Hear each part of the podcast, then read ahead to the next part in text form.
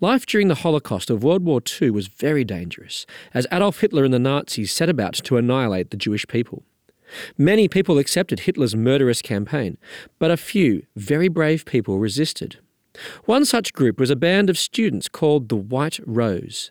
They conducted an anonymous campaign opposing the tyranny of the Nazis. Now, one of the key members of the White Rose group was Sophie Scholl, whose Christian faith motivated her to bravely resist.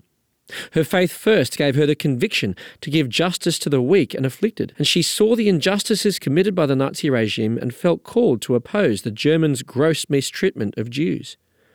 But her faith also gave her great strength and an anchor when she was put on trial and then subsequently executed for her opposition. The faith of Sophie Scholl, strong enough to oppose Hitler. This is Rob Martin with God in 60 Seconds. For more space to think and talk about God, go to thirdspace.org.au.